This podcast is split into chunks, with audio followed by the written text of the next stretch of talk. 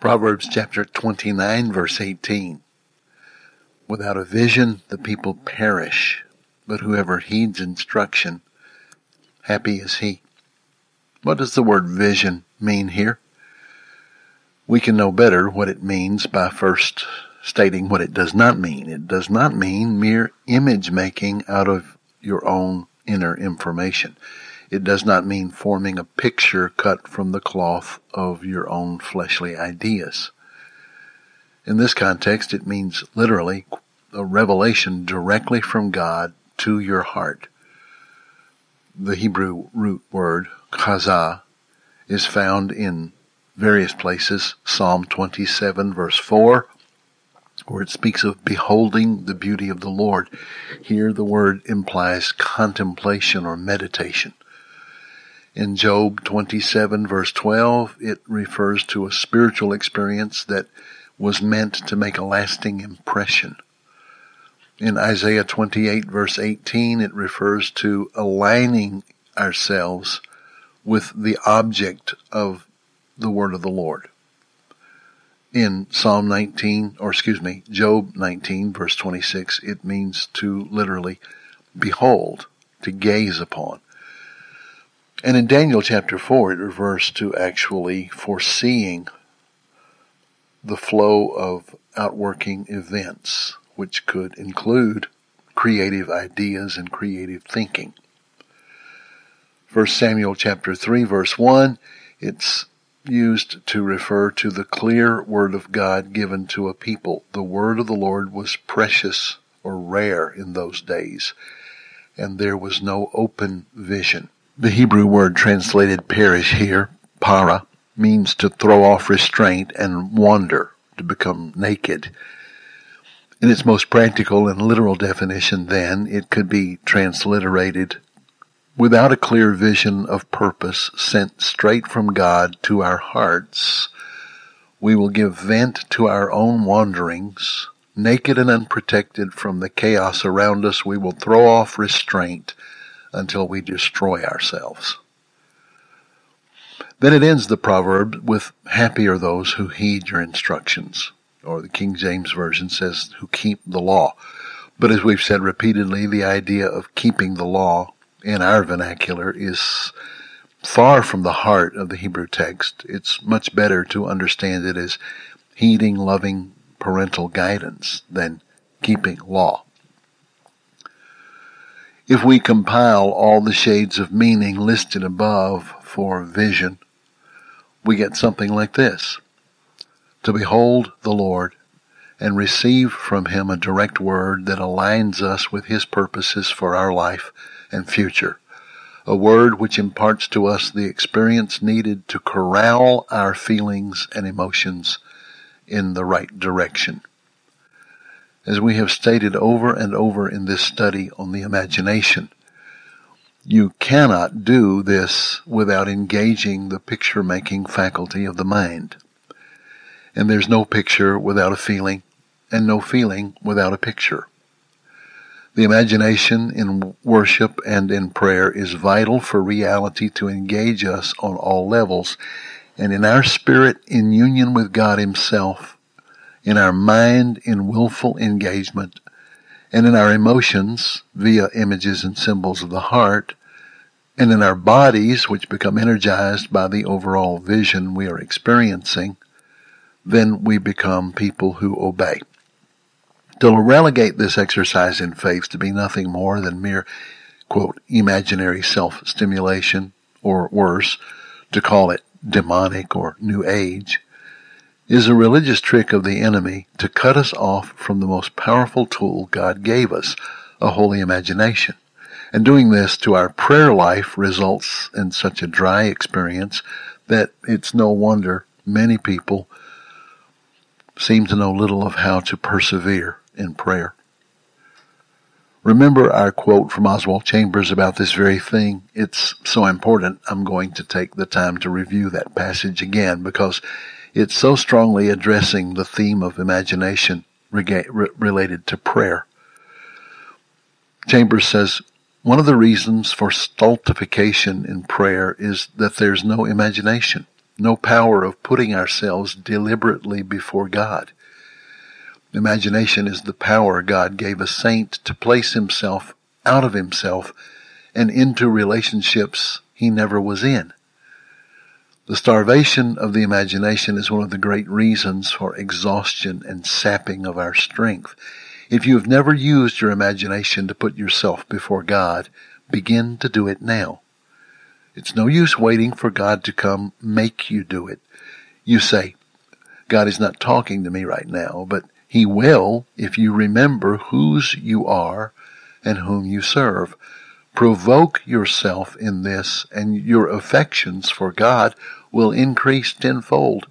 Your imagination will no, not be starved any longer. End quote. It amazes me how often people who have had far too many experiences with the unholy imagination driving them the wrong direction will still balk at engaging the holy imagination when praying. Is a real devilish stronghold that has been successfully ensconced in minds of too many of God's people that has them upside down on this issue, resulting in refusing the good while falling for repeated failures with the bad. If you refuse the infusion of the holy into the imagination out of some horribly misguided idea that you are, quote, protecting yourself from error, it leaves the vacuum which the enemy is all too happy to fill with the unholy or the unloving or any other negative. That's not to say there's no reason for some caution on the subject. Instructing folks in how to engage their imaginations in prayer can get into some difficulty. How much do we guide them before we're getting into territory that's a mixed bag? I don't want to tell anyone what they should or should not be thinking when they're praying. Yet I have to make suggestions so often to people. Things like, well, when you pray for your wayward son or daughter, stop picturing them as a mess. Ask the Holy Spirit to help you see the true person you're interceding for. Then that vision of what can be will begin to take the place of the negatives and the fears and anxieties. And what certainly is God's heart for them will take the place of your anger and frustration with them. Your prayers will be lifted up on eagle's wings. Pray out of the largeness of that vision and you'll find that you are believing for it with a much healthier faith than when you see the bad and allow your emotions to pull you down into begging God as if God is your enemy instead of your dear friend. When we pray with this vision in mind, we are cooperating with the goodness of God for good purposes instead of begging an imaginary, reluctant, distant God to Please break character and come down and do something for us. But isn't that mere positive thinking, or worse, trying to manipulate reality with mind power? Well, you decide. Which expresses the heart of God for your object of prayer? The vision of the good, or the pain and disappointment and frustration of the bad? which has so far been defeating and causes your prayer life to, to leave you more empty and hurting than when you started praying. Which one of these images fills you with hope and love and blessing, and which one does the opposite? See, we shouldn't have to labor this point. Most folks who have been jaded against faith filled imagination would automatically know what to choose without argument. It's only the hyper-vigilant religious legalistic spirit that has to be cajoled to do what spiritual common sense would simply understand and do. This is simply a naturally measurable fact. The mind communicates through the body what it believes for. Athletes understand this from repeated experience. Where the mind goes, the body follows for good or for ill. Even just normal joggers know if they think of giving up, the body quickly accommodates that thought in a millisecond. That's not magic. It is what we call mind over matter because it's designed to be that. So where do we get the idea that this truth that is common to all of us in everyday settings somehow goes wrong when it comes to prayer. Hebrews 11 says Moses endured the evils of Egypt by, quote, seeing him who is invisible. David says in Psalm 16, I have set the Lord always before me, therefore I shall not be moved. Paul told Timothy in 1 Timothy 4, don't neglect the gifts of the Holy Spirit, but meditate on them. What is faith? It is the substance of things hoped for and the evidence of things not seen. Hebrews 11:1 says. Now, if that is so, and it is, then how does the thing that is now unseen come to fruition in the visible world? Well, Hebrews 11:1, as I've stated, says it is the substance of things we're hoping to see come to us. So then, what is substance? That word is translated several different ways in various translations. The most common newer translations use the following terms. For instance, the Living Bible says faith is the confidence. New American Standard says faith is assurance. Both of these words imply a mental exercise of the left brain, not the right brain, not the heart, Faith is the title deed, the Wuest translation says. Now, that's a bit closer to an invisible but very real transaction in the spirit realm in a divine courtroom. And that's not a bad idea at all. It deserves real consideration that in prayer it may be necessary to go before the throne of God and ask for a legal hearing in which you present your evidence of ownership of what you're seeking. In other words, your title deed you lay out your case based on God's promise and you demand the enemy to give up his hold on that which is not his. But still, there is more to it than even title deed. But the King James Version has it right to use a word that goes beyond confidence or assurance. And I want you to keep the title deed picture in your mind because it really is helpful. But assurance and confidence are just a shade of, of, of a much richer meaning of the word. Substance. So how do we end up with these other words and why is substance much better? The Greek word for substance is hypostasis. It means hupo, under, sub, and stasis, to stand or stance. So substance. Hypostasis means that which stands under the thing prayed for, which provides the place for the thing prayed for to have a place to stand, have a place to be. The ground upon which we stand, the document we make our case based upon, our title deed, as Wuest version says it, gives solid, real, irrefutable place to stand for that which then gives confidence or assurance that what you've prayed for will happen. Does that, does that make sense? But if we just distill the word substance down to its parts and only offer those parts as the whole, we obviously shortchange ourselves. Those variations are all accurate, but they are not complete, and if left to themselves, words such as confidence or assurance or even title deed, we're missing the whole picture. This becomes the reason for such vague, foggy, insubstantial, if I can use that word clearly now, insubstantial thinking about what faith is. That then leads to empty imagination, which leads to weak faith, which leads to feckless floundering in prayer. Let's talk a little bit more about substance. Faith is the substance, is the best understood phrase. Faith is the very building block under the reality we're hoping for. When we go into the courtroom of heaven to present our case before our judge, who happens, by the way, to be our Father, who, who has made the promises upon which we made our case, we then can have confidence and assurance of what we're seeking. It is His power and creative ability that will back up the case, provide our title deed, but it also means the creative power of the Creator God who will create whatever is needed, giving it substance. Luke chapter 1 verse 37 we all know uh, says nothing is impossible with God or a better Greek rendering no word of God shall be devoid of power. And the idea here is that what God doesn't have already in existence, He will create for the believer who is crying out to Him.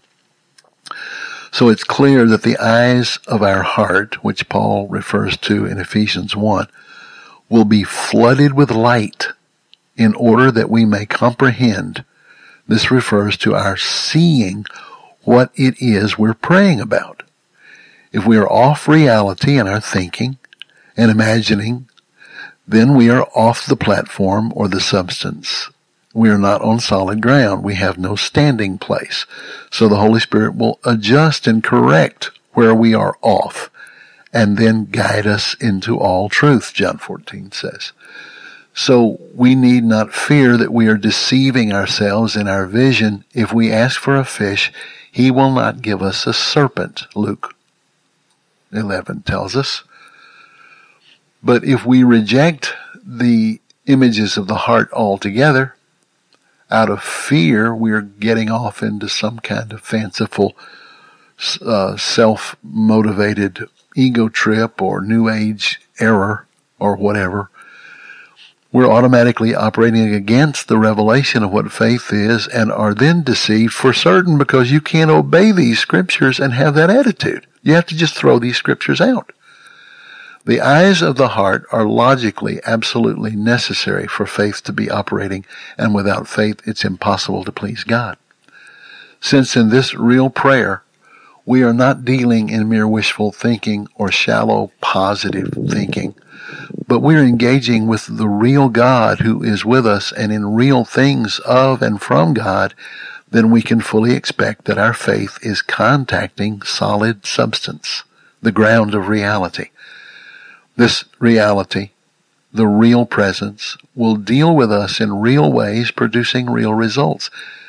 That's exactly why the writer of Hebrews goes on to explain in 11.6 that, quote, whoever comes to God must first believe that he is, in other words, must trust the real God is present to us and inviting us into relationship with himself, and that he is also the rewarder of those who diligently seek him. In other words, that your pursuit of him will produce a change in your reality for the good based on your relationship with the God you're seeking. Now let's talk about faith and the imagination. So then where does faith manifest? It manifests, among other things, in our, in our imagination. It also manifests in our words, we speak that which we know and testify that which we have seen. Paul says we, we believe, therefore we speak in 1 Corinthians chapter uh, 4. Paul says that though our outward man is perishing, our inward man is being renewed day by day while we look not at the things which are seen, but at the things which are unseen. How?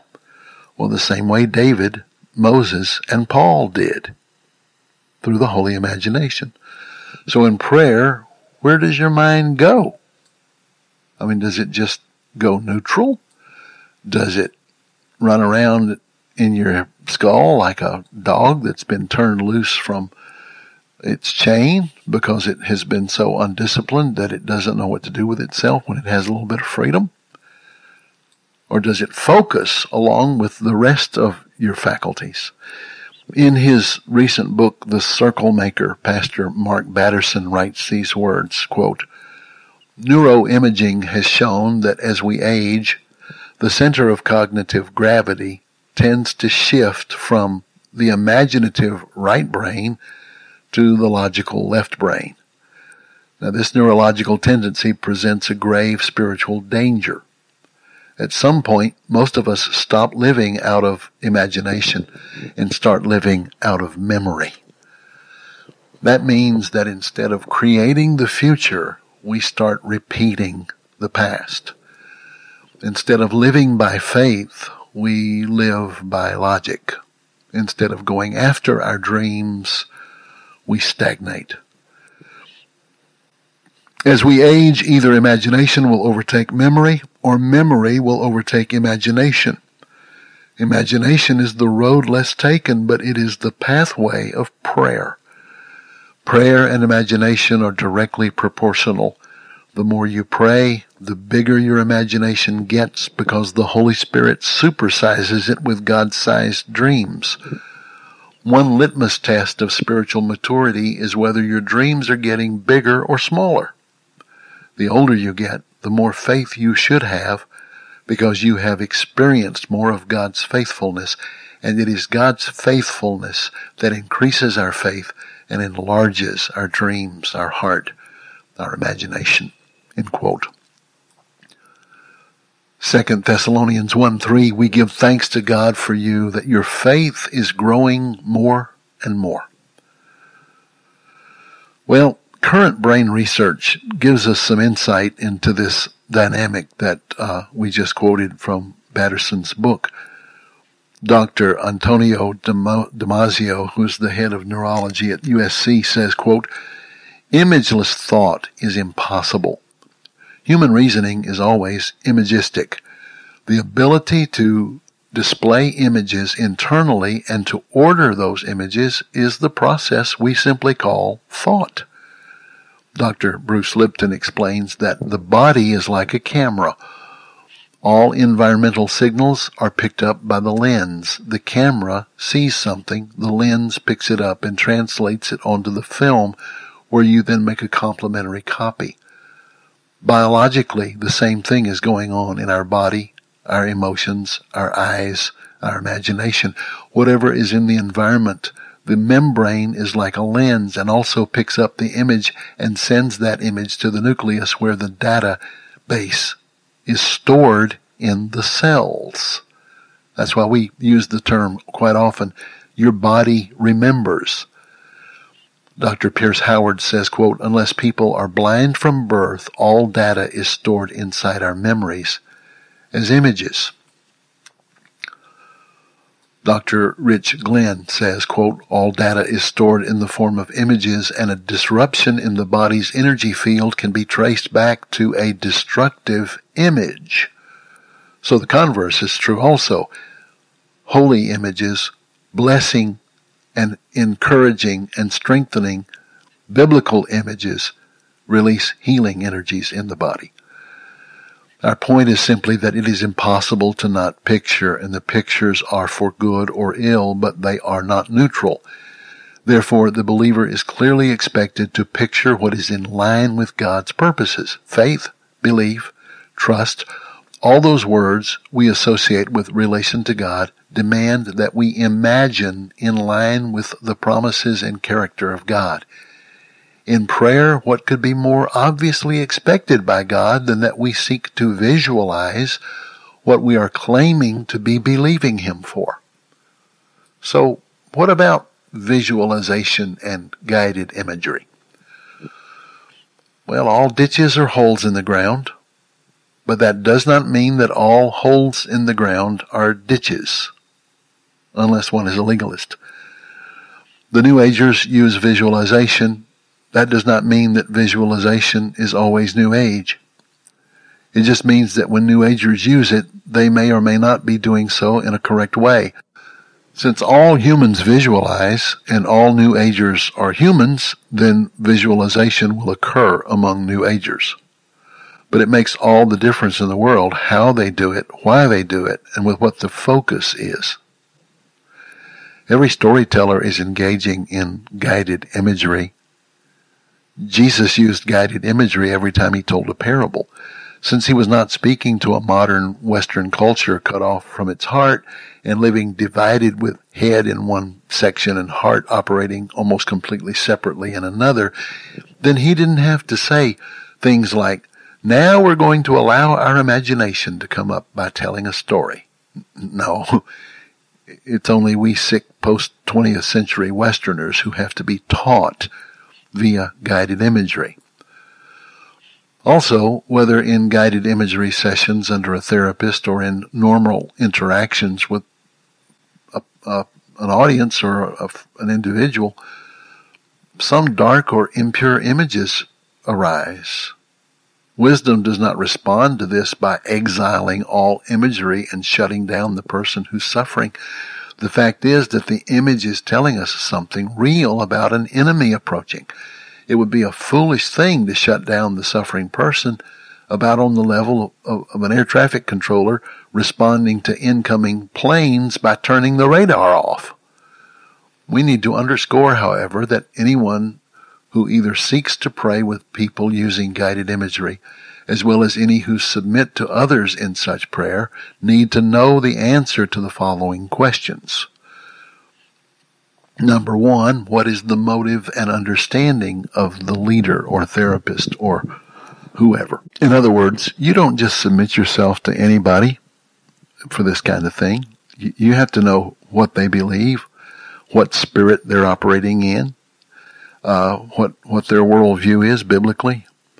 Which brings us to number two: How will they interpret for you what it is that comes up? If their if their worldview is unbiblical, or if it's a mixture of muddy mysticisms or New Ageisms or psychobabble that is anti-Christian, they're not going to come up with very much uh, helpful information that uh, makes any positive difference for you. And then number three, what what will they do if an image comes up that is troubling? Will they know what to do with it? Will they know how to help you know what to do with it? So unless you know the answer to those three questions, not any one of them, but all three of them, then you don't submit yourself to that kind of therapy or prayer or whatever.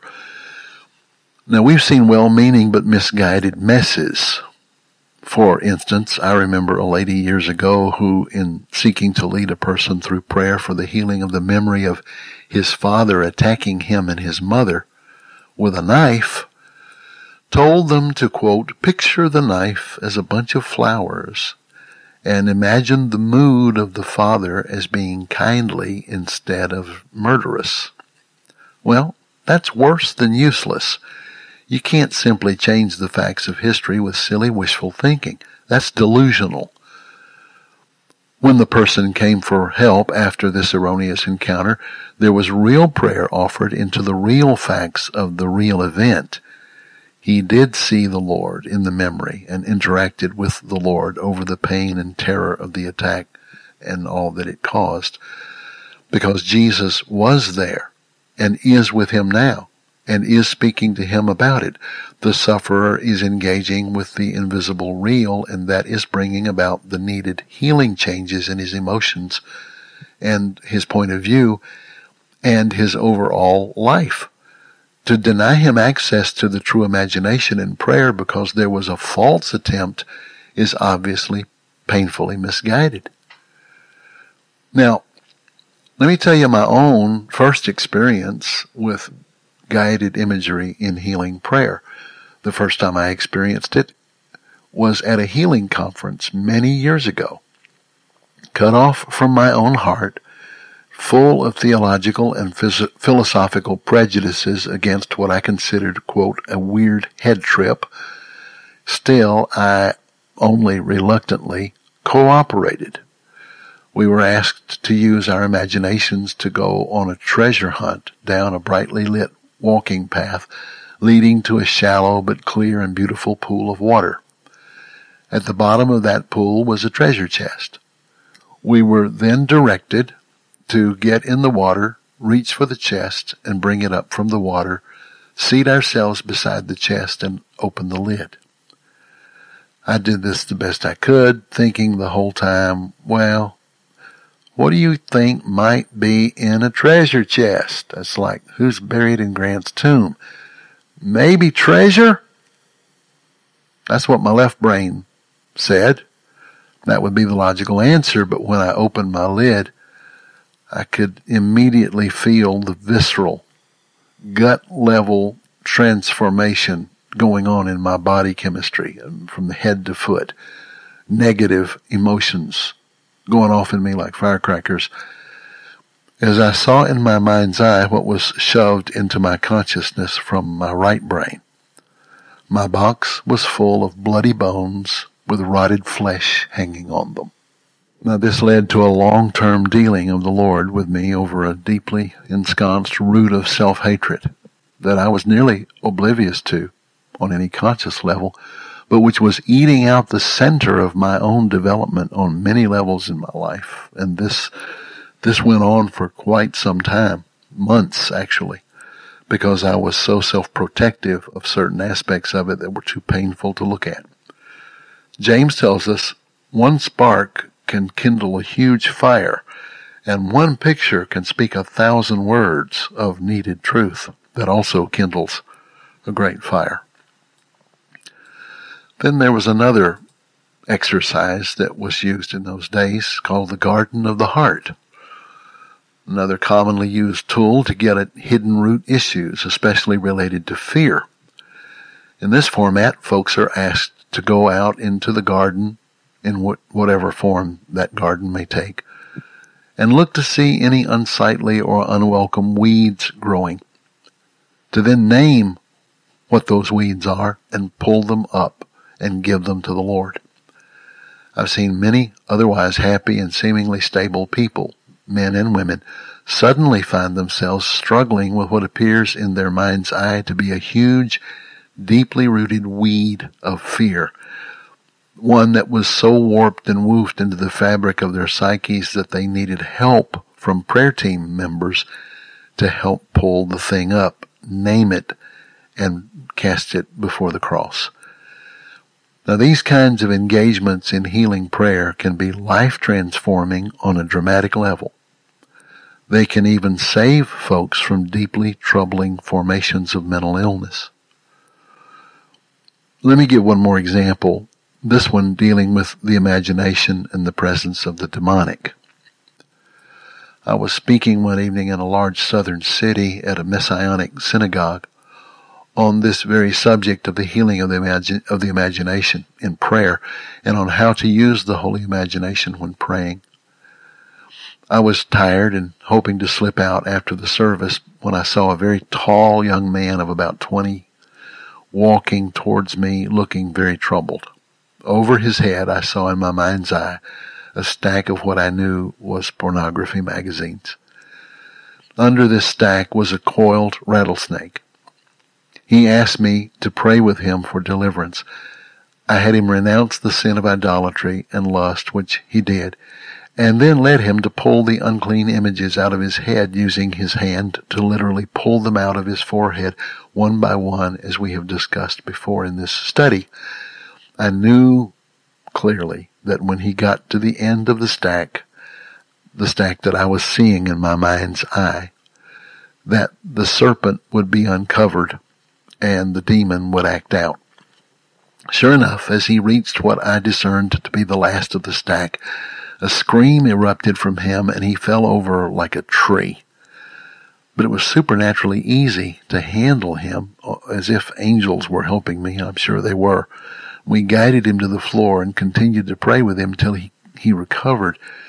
Now these are real issues going on in the radar screen of the mind the holy imagination, or in his case, the unholy imagination, was confronted by the Holy Spirit to bring about the holy imagination in him from that night forward. If that's what he chose, and I believe it is what he chose, he left in peace and relief from the burden of living two opposite lifestyles at once, a thing impossible to carry on for very long without something collapsing inside of us. Now, I want to spend the, the, last few moments we have together talking about praying for the people and issues in your own life and learning to let your mind and your imagination participate in that activity. You do understand, I'm not saying the only aspect of prayer is imagination in the sense that you conjure up the picture of what you want, uh, and you send it to God like a, uh, forwarded email and God's supposed to pick up the order and fulfill it. Of course not. That's as silly as the opposite end of the spectrum is silly to think that there is no picture making activity whatsoever involved in real prayer. It can become daunting when we try to graph how prayer works as if it is an electrical power grid we can chart. God's not responsive to being treated like a power plant we tap into according to a schematic. He's not a genie who performs as long as we rub his bottle correctly. Faith is not faceless, mindless force we learn to tap into by practicing the right meditative skills. It's an insult to most of this audience to say the things I'm saying right now because most of you are, are far, far beyond ever falling for such claptrap as that. But sometimes these messages go to folks who don't have a long listening history and don't have a solid biblical background. So let's be clear that our Lord is the living God, the only God. We access Him by faith in Him, which is relational. A relationship made available by the shedding of His blood on the cross and His bodily resurrection from the dead. Having said that, is there no place for understanding at least some principles of how faith works that will both honor our relational position in love while at the same time helps us move more into practical application in prayer? The imagination seems to me to be like a magnifying glass. The light of the sun fills the sky. When a magnifying glass is aligned properly with the source of the light, it concentrates its power into a beam that can be imposed like a ray gun onto a certain spot, resulting in a flame. If that picture is not helpful to you, then lay it aside. It does help me. Because the Bible tells us that God is light. That light penetrates the darkness and the darkness cannot put it out. That the life of God is the light of men. The scripture goes on to say, for instance, in places like Proverbs chapter 20, that the spirit of a man is the candle of the Lord, or the lampstand of the Lord, lighting up all the inward darkened parts of our inner being. And scripture also says in the Psalms that the entrance of God's word brings light. So when the word of the Lord comes into me and lights up my inner being, that's why Paul was able to pray in Ephesians 1. I pray that your whole body will be flooded with light, that you will be over, overflowing with revelation from God. If, if that overflowing revelation affects everything but the one part of me that most con- controls my emotions, appetites, desires, and behaviors, then it's a pretty useless idea altogether.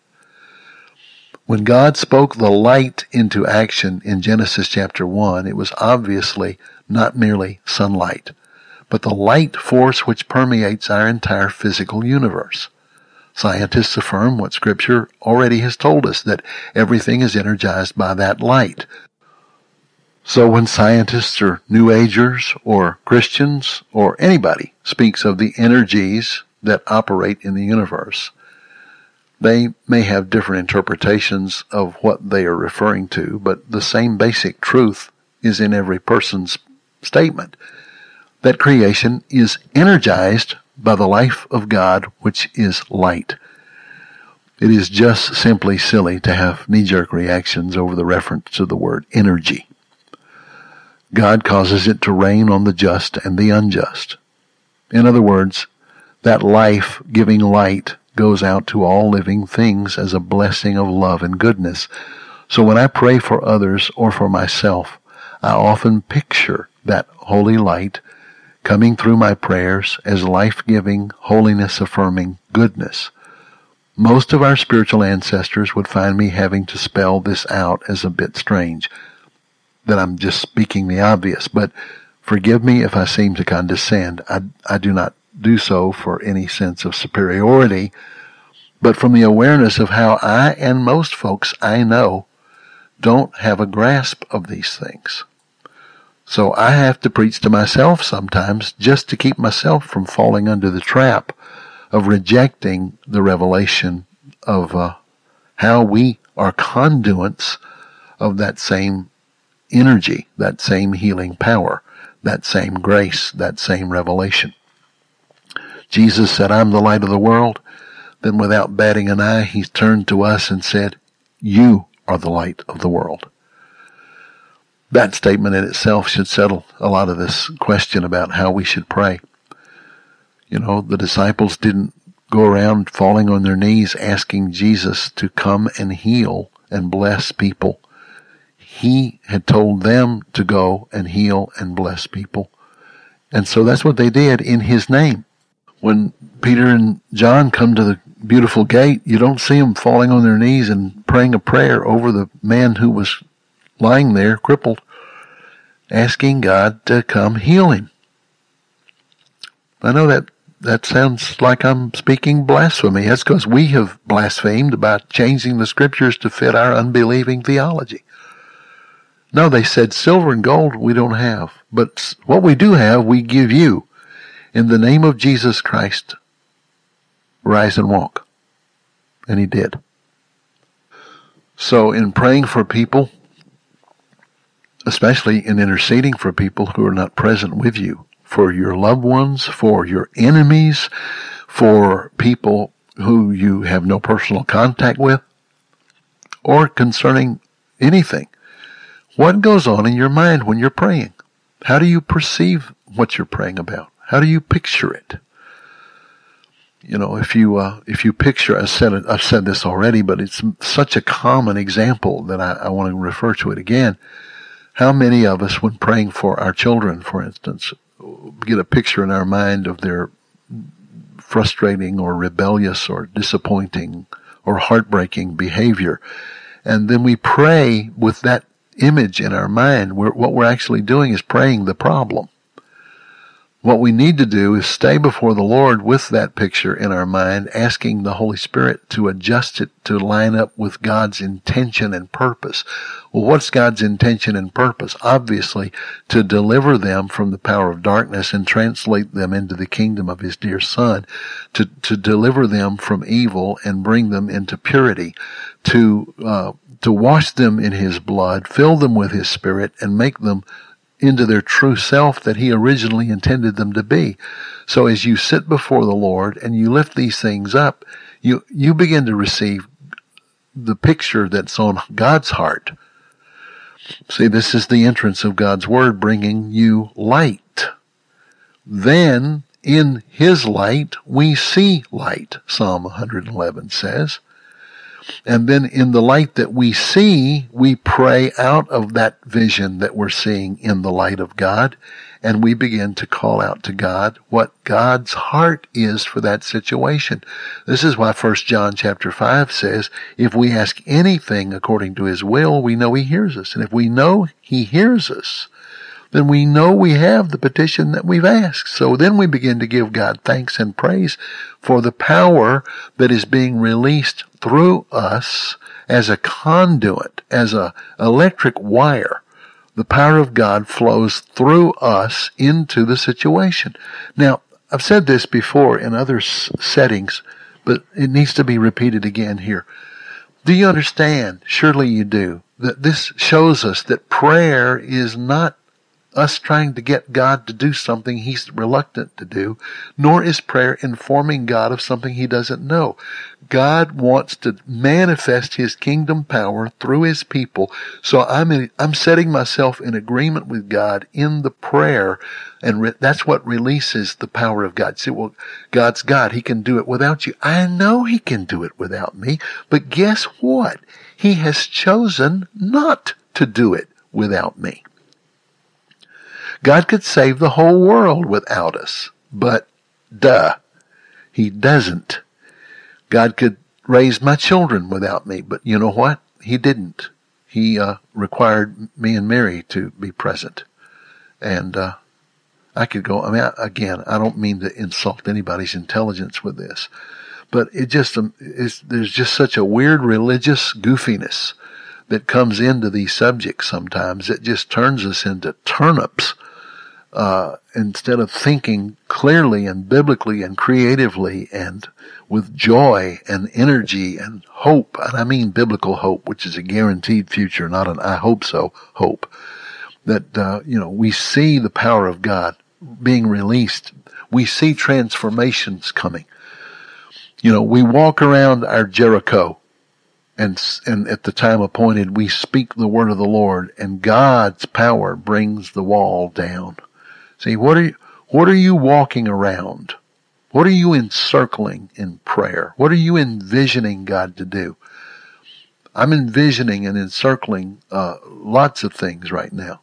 Individual issues, personal issues, issues concerning people I've been interceding for, praying for. When I go in to intercede for someone, I do it with the utmost carefulness and seriousness and confidence that because I am praying evil that would have happened won't happen, evil that has happened is going to be transformed by God's intervening grace into something turned for their good and God's glory. And lots of good that hasn't happened is going to begin to happen.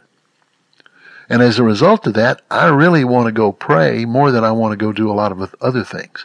Whereas there was a time in my life when prayer was, you know, it was just painful because all I ended up doing was talking to God. Well, talking to myself in God's presence about all the things I'm upset about. And, uh, you know, there's no light traveling into me, no, no power flowing from me, no transforming presence uh, reaching into any situation and bringing transformation. It was just a circular, downward, uh, depressing thing. Kind of like toilet water around the bowl and down the hole.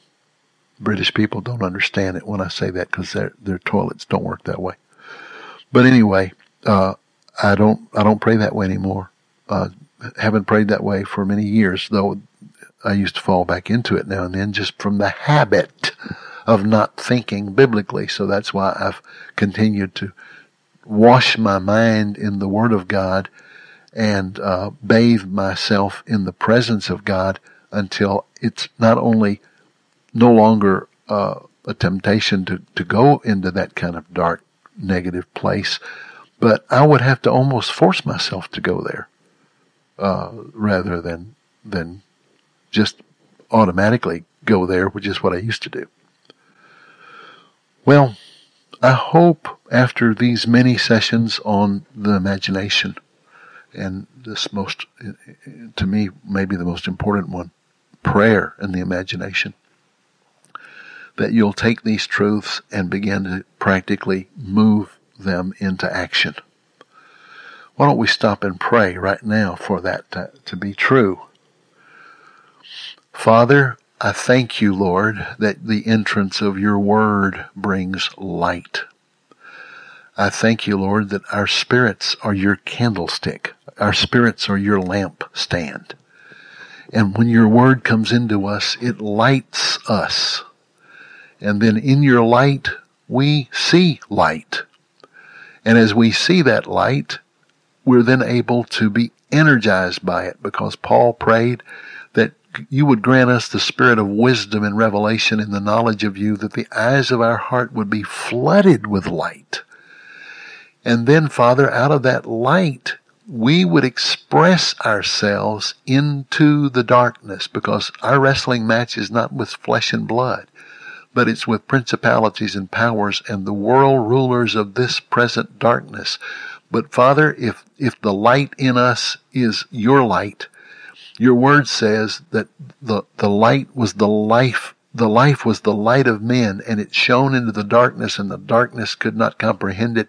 And your word says that just as you were the light of the world, now we are the light of the world because your light flows through us to the world. And as we are as you were, so are we now in this present world.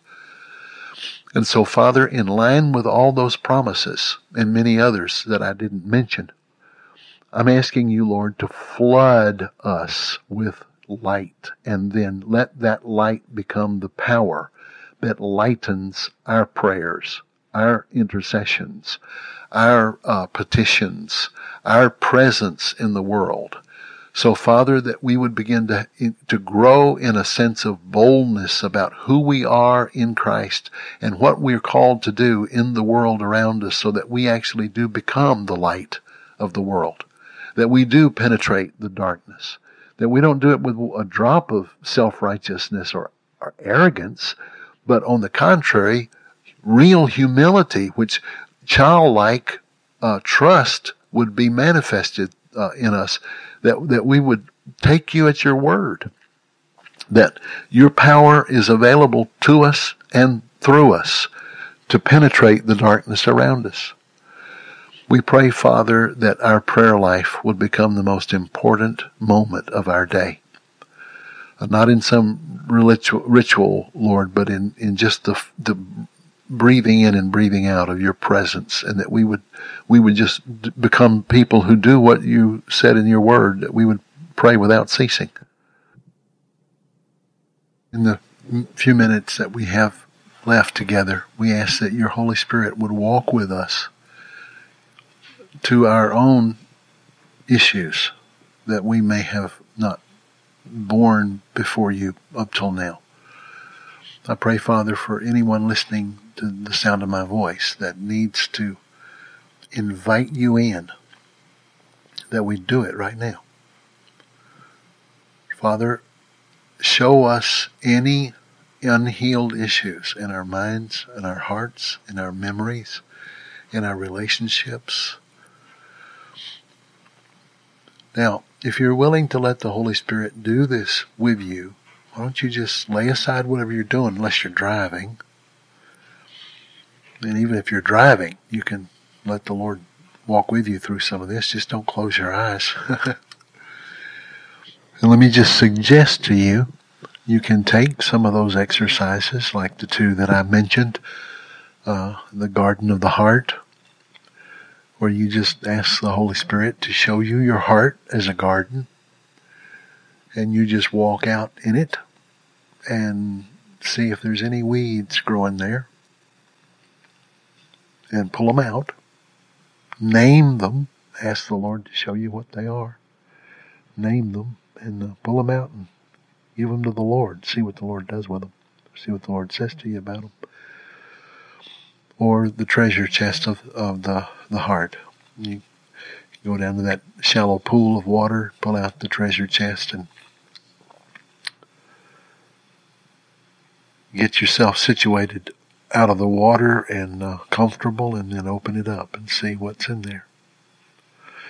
Now, you know, if you're a person like me with a Highland Scottish background and or or Germanic or certain strata of British, uh, there's a tendency in all of those uh, nationalities to be a little willfully left left brain, and uh, on the other hand, if you're Israeli, Irish, or Italian, it can just you open, you open the treasure chest and the whole universe can pop out of it. Uh, and that may not always be true, you know, but I've just found as a general rule of thumb that it's true. But the Holy Spirit can help you transcend that. You don't have to be stuck in that. Whether you're German or Scottish or if you have a tendency toward introspection, you'll fall in the treasure chest or the pool and not even be able to find your way out of it. So you need to ask the Holy Spirit to help you with this.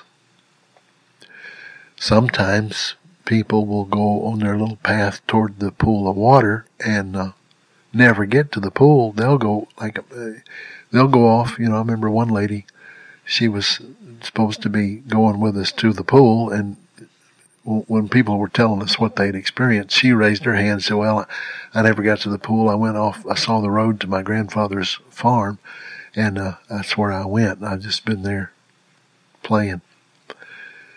And that opened up in conversation with her a whole another layer of issues in her life that she thought she was just kind of lollygagging back at her grandfather's farm but it turned out there was deep, unhealed grief over her grandfather's death that she had not let herself even feel. Several years had gone by since he had passed, and she was still holding off that grief.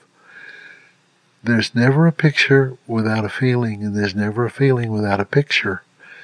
And quite often, when we think pictures don't mean anything, uh, that's the very thing that the Holy Spirit will uh, put his finger on. I, I, had a conversation this morning with uh, someone very close to me who was in prayer about issue in his life, and he saw him. He saw M and M's dancing through his head with uh, three legs and three arms. I don't remember what all it was. Three, three, three arms on both sides and two legs. It was that same, you know, little M and M's guy that's on television. And uh, he thought, this is too stupid. This doesn't mean a thing. But he had the wisdom to know that when he was praying and he saw this ridiculous M and M's thing going through his head, that wasn't the Lord trying to talk to him through an M&M. It was his own heart using the M&M man as a symbol of something in his heart that he didn't know how to deal with. When he prayed and asked the Holy Spirit's help with it, up comes the interpretation that had to do with a relation, something related to his mother. I won't go into all the details because it was very private to him, but it, uh, when he quit kicking against it and thinking it was just some kind of stupid leftover from watching television or something. Then he began to listen to God, and God began to speak to him about his own childhood and uh, some issues of unforgiveness in his heart toward his mother and, and toward issues of the early days of his life before he hit puberty. So, as we just continue to wait before the Lord in these closing moments that we have here together. After you turn your recording off, stay in this spirit. Learn, learn to enter into this level of prayer and listening and childlikeness and stay there until you press through whatever the Lord's trying to show you. Father, we, we thank you that nothing is of no value to you. Everything in us, everything about us is precious to you.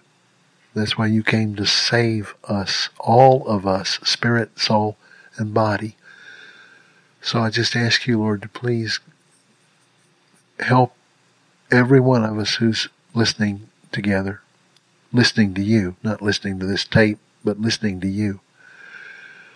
Lord, just meet us in the parts of our hearts that we're not in touch with, or parts of our hearts that we've been in touch with, but we got upset for whatever reason and shut it down. Bring up any fears, any unforgiveness, any impure memory or fantasy life that we've allowed to become a cancer in our imagination that's stealing life like a parasite. Lord, any scenario that we've allowed to play out in our minds that is, is a tragedy. We're trying to get ourselves ready for the worst. And so we allow the worst to parade itself through our imagination. Lord, that's not the way you called us to live.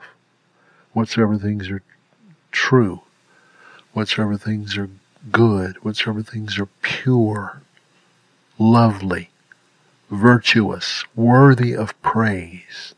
That's what you told us to think on. We shall be kept in perfect peace whose imagination is stayed on you. I just pray right now, Father, for any person listening whose mind has been assailed by images of impending danger or darkness or loss that has produced fear, that has produced anxiety.